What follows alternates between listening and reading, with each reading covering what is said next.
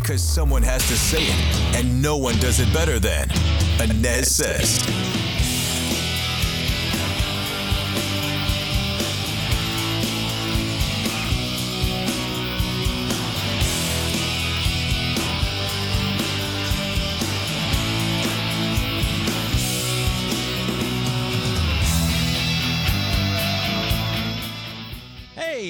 Welcome to the Anez Sez podcast. Scott Anez with you today. Thanks so much for climbing aboard on the podcast today. Really do appreciate it. If you are new to the podcast, well, where the heck have you been? You can find it most everywhere you find your podcast, including Spotify, the WDBO app, WDBO.com. You can also find me on the radio each and every weekday, 5 to 9 during Orlando's morning news on WDBO 1073 FM and AM 580 in Orlando. Outside of Orlando, check me out there in the WDBO app or WDBO.com. Okay, for those of you who make the Anez Sez podcast part of your daily or your weekly listening pleasure, first off, thank you for doing so. And secondly, the reason for there being no new pods over the last week plus is because I went on vacation last week, had a very nice time. The family and I went out west to Lake Tahoe. Uh, there were a couple of things that really struck me when I was out there. First off, the smoke, lots of smoke out there because of that Dixie wildfire and other wildfires in Northern California. Very scary, but the visibility in Lake Tahoe was very poor the first few days we were there. It cleared up as the week prog- progressed, but um, man, it, it, it's a very serious situation out there. And it turns out that a former college professor is charged with setting some of those fires out there. Just terrible. And then the second thing out there is the gas prices. Oh my goodness. Are, are you, like I, I thought 295, 299 here in Orlando was bad. I saw at one particular gas station on the California side of South Lake Tahoe, 519 a gallon. 519 a gallon for low grade unleaded. It's just absolute insanity. And it's crazy how expensive life is right now, whether you're paying five bucks a gallon for gas or, or near three. But anyway, overall, uh, had a very good time last week.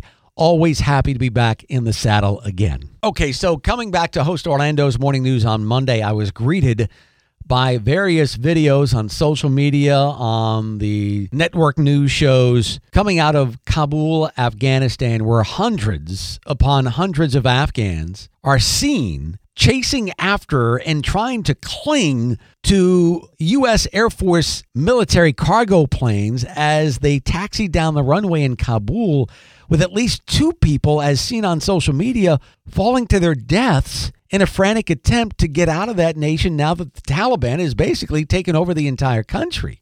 I mean, there is chaos going on in Kabul right now, chaos all over the country as the Taliban swept into Kabul on Sunday after the president of Afghanistan fled the country.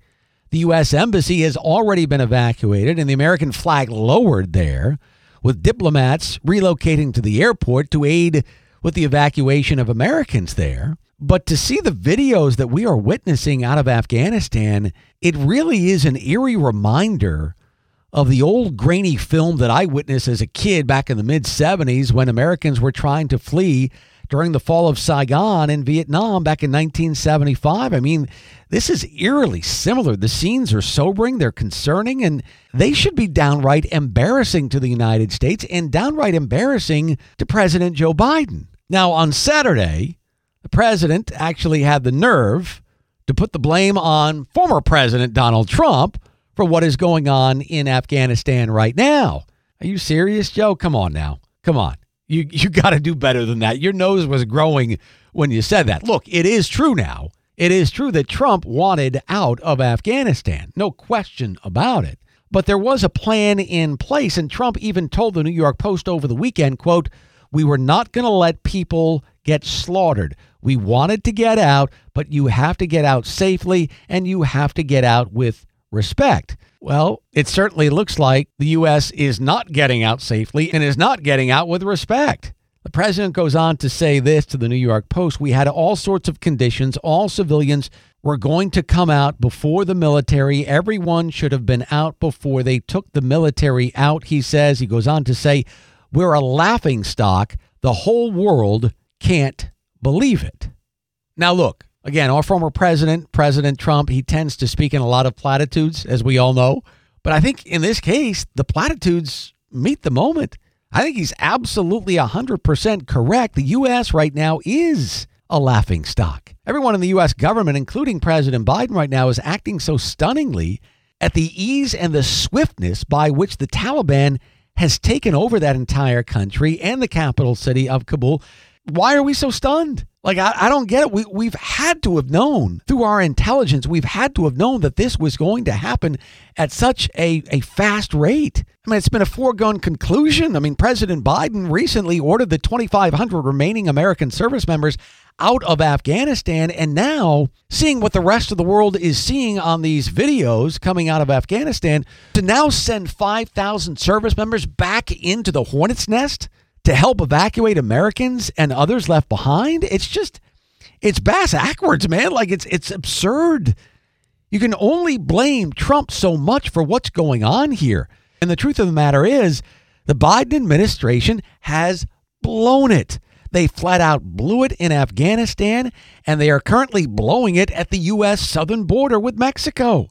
Two self inflicted wounds. The crisis at the border is astounding when you take a look at I mean, we're on track for more illegal border crossings in 2021 than any time in the last 15 years and perhaps ever. Illegal drug seizures this year, already up over 600% compared to all of 2020. Migrant holding facilities are at several times their capacity right now. Just bad decisions, wrong decisions all along the way. If you keep those Trump era restrictions in place at the U.S. border, none of this is happening right now. None of it. But again, another self inflicted wound by President Joe Biden. And you wonder what are going to be the ramifications on down the line. I can tell you this they're not going to be good for the United States because this is an administration that over the last seven months has swung and missed way too many times. That's going to do it for the Anez Sez podcast. Appreciate you being here. Check me out on the radio each and every day on WDBO 1073 FM and AM 580 in Orlando. 5 to 9 a.m. with Orlando's Morning News. And of course, the Anez Sez podcast on Spotify, WDBO.com, and the WDBO app. Thanks for joining me, and I'll see you next time.